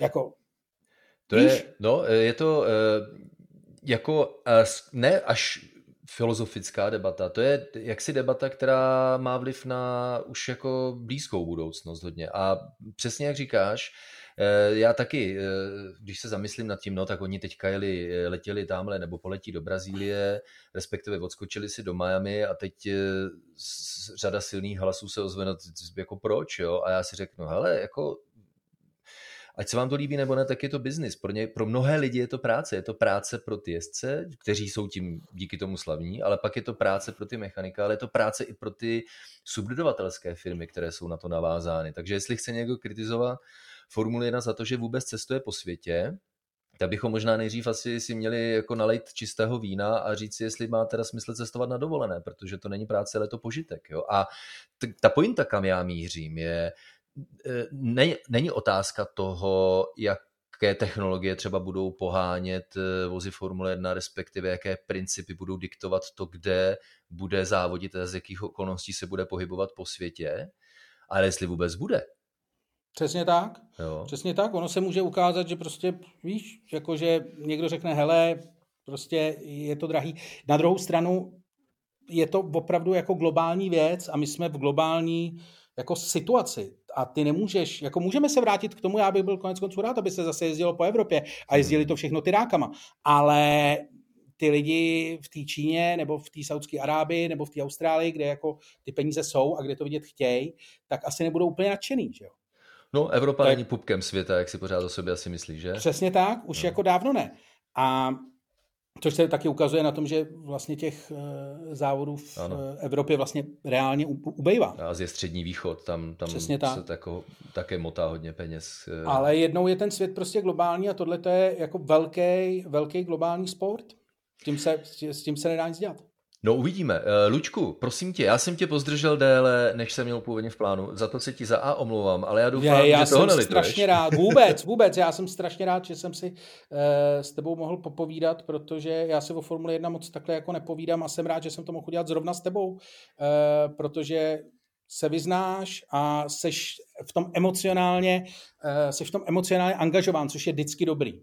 To jo, to ale, ale současně oplatím taky. Uh, pro mě byla řada toho, uh, co si řekl dneska, tak inspirativní v tom smyslu, že mi to zase rozšířilo obzory. Minimálně mě to dostalo do situace, kdy jsem se dokázal na tu jednu problematiku, na kterou já mám prostě nějaký názor, podívat z jiné perspektivy a říct, aha, aha, to je zajímavé. Já pevně věřím, že tahle předaná hodnota je cítit právě i pro naše posluchače. Takže Luďku, díky moc za to. Já nechci do toho tlačit, ale když třeba budeš mít čas po skončení sezóny, tak bychom mohli zaglosovat to, jak to letos třeba dopadlo, ale jsme v každopádně v kontaktu. Já až budu mít možnost, tak si určitě ochutnám to vaše eh, Boomer Hooligan pivo, protože to zní, že by mohlo být dobrý. A na závěr ještě, žiju košatý život, ale řada věcí, které nemám. A jedna z věcí, které nemám, Luďku, je třeba turné, ale ty máš turné, nebo vy máte turné, že jo? Kde, tě můžou, kde tě můžou slyšet lidi? Děkuju, děkuju, že to říkáš, děkuju, že to říkáš. Eh, když si dáte na ticketstream.cz eh, Čermák Staněk komedy, tak tam najdete naše vystoupení, naše vystoupení do konce roku. Klidně někam doražte, jsme v Praze, v Brně, v Litomyšli, v Plzni, v Českých Budějovicích a zase v Praze. A na konci, eh, na konci roku 19. prosince jsme v Lucerně eh, v kině, takže můžete dorazit, budu rád a budu rád, když přijdeš i ty. A já věřím, určitě rád, rád bych a já věřím, že i to naše povídání, naše posluchače přesvědčilo o tom, že Poslechnout si uh, Luďka s Milošem tak rozhodně bude stát. Uh, za to my se taky společně s Luďkem těšíme na zbývající závody samozřejmě v Belgii, v Nizozemsku, v Itálii, Singapuru, Japonsku, USA, Mexiku, v Brazílii a v Abu Dhabi. Pak nás Luďku čeká mistrovství světa v Kopané, že jo? Přesně tak. A pak bude, pak bude eh, premiéra Drive to Survive, kde se podíváme na tu sezonu ještě jednou a poslechneme si Adama Baxne, jak říká, když jste na začátku startovního pole, znamená to, že jste rychlí. A podobné, podobné chytrosti, které mě hrozně baví. A chcete-li ve Formuli 1 vyhrát, musíte do cíle dojet první. A pak nová sezóna, jinými slovy show must go on. Loučí se s vámi Tomáš Richter a Luděk Staněk Klučku. Děkuji ti moc a pevně věřím, že se potkáme taky face to face. Ahoj. Ahoj, děkuji za pozvání.